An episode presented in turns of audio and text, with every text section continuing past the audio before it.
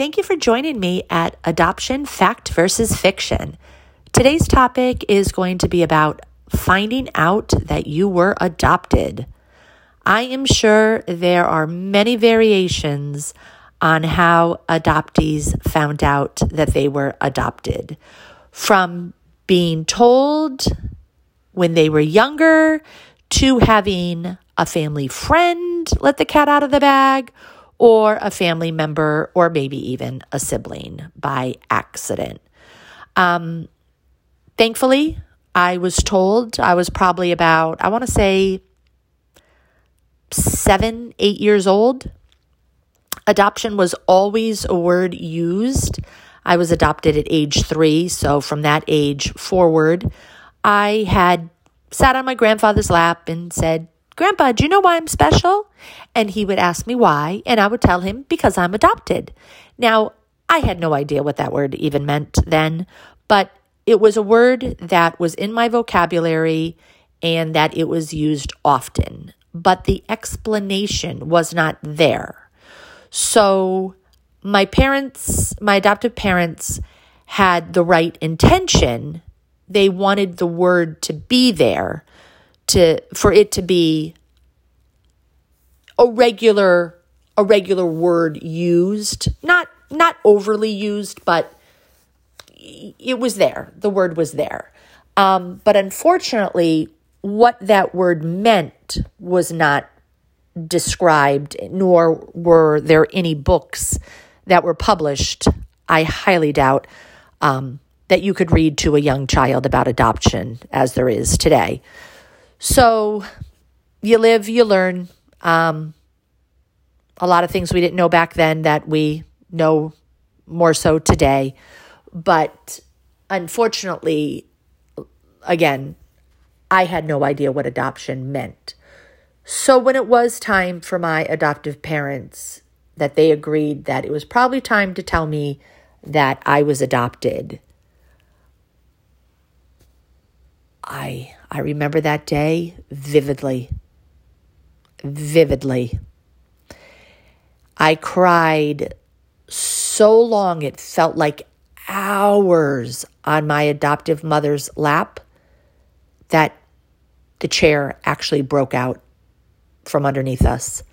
I felt like I just cried for hours and hours. My heart felt broken. I just, the first thing is, who am I? if you're not my parents, then who are my parents? How did I get here? How am I in this house right now? I was devastated. But again, very grateful that it was a word used but when that time came to tell me, it it I don't think I was ever the same. And not in a bad way. It was just a mission that I was going to find out who my mother was, who my family was.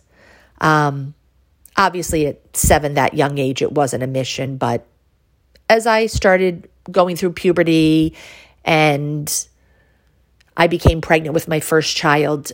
I absolutely, absolutely, even before I became pregnant with my first child, um, I was going through my dad's files and I was finding out stuff and reading my my adoption decree and and uh, I was reading my foster home records and I did go see the judge that um, he he was the judge when I was adopted, and back then, he just his secretary took a a sharpie and just crossed off some identifying information about my biological mother, but person that I was, I held it up to the light and I got my mother's name, I got her birthday. He, it just it wasn't marked off very well, so I ended up gaining all the information. So I couldn't hold it inside of me anymore. So I remember I went to my parents and I, I told them, I just flat out told them. I went downstairs in, in the house and I said, I know my mother's name. And I know where she was born and I know her birthday. And I think they were just in complete shock because none of that paperwork had that. It did have my biological name on my adoption decree, but I now had her name and again, her birth date and where she was born. So that definitely, you know, threw my parents off. But uh, there was some realization that I wasn't going to give up this topic. And so my adoptive father began the journey with me to find out exactly who my adoptive mother was and to meet her.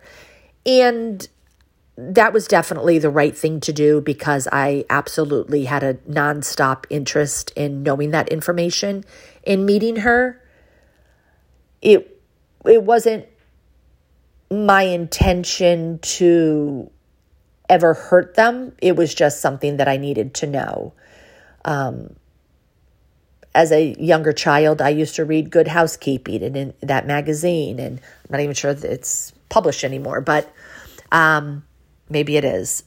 But my adoptive mother took that magazine away and refused to get a subscription to that any longer because if you went inside the first couple of pages of that magazine, there would always be this lovely, beautiful adoption story.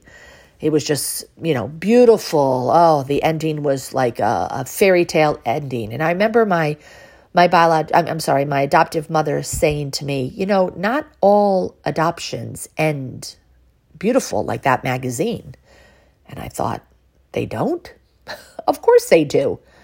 All these are printed, so how can it not? Well, of course, the good ones are printed.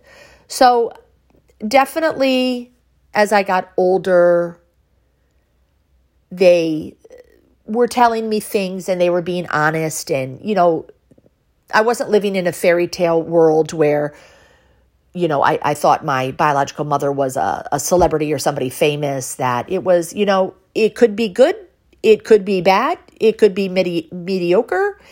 It could be, you know, any one of those. So you need to prepare yourself. Don't just sit here and prepare yourself that it's going to be this lovely, lovely thing and your your biological mother's a multimillionaire and you know she's famous and you know you need to prepare yourself for the worst so maybe if you prepare yourself for the worst then anything you know above that is going to be great so i didn't understand it then I understand it now. I would probably do the same thing if I had an adopted child. Um, so I am I am definitely grateful that my parents used the word adopted at a very young age because how I would have felt if I found out as an older child or a young adult or an older adult or if it was never discussed or somebody in the family or a friend or somebody it just a sibling accidentally told me that I was adopted I probably would have felt that my my life was a lie because I I wasn't who I thought I was. And maybe that's just the way that I feel. It's not accurate how anybody else would feel. But I'm just again, I'm very grateful that that they let me know that I was adopted because I feel for my situation that was the right thing to do.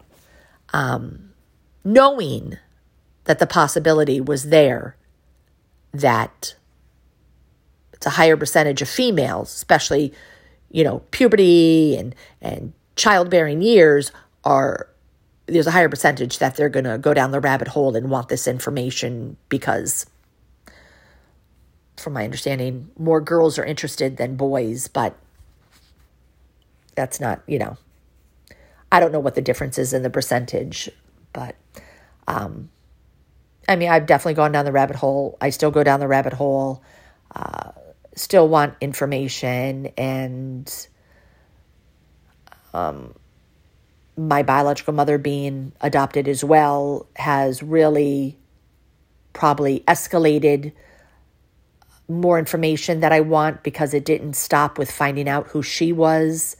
you know, I was thrown that curveball, and my adoptive parents did not know that she was adopted as well. So it really, it really has not been an easy, an easy task, and I do not know who her, who my biological mother's biological parents are. Um, I have sent in for a second DNA test. I'm hoping with it having a larger database that I'm going to get some better hits than third to fifth cousins as I have been getting. Um, that that would be nice. And I do believe that this test will also tell me my father's side and my mother's side, which is absolutely that's going to be awesome if that's a true fact because I have a name for my father, but nothing has panned out. And obviously, he's not on the birth certificate because they did not do that when I was born, unless the parents were married. So, um, any questions, any, again, any topics you want me to discuss, please feel free to let me know. Um, I really appreciate you listening to this, and I hope you guys have a wonderful day, and I'll talk to you soon.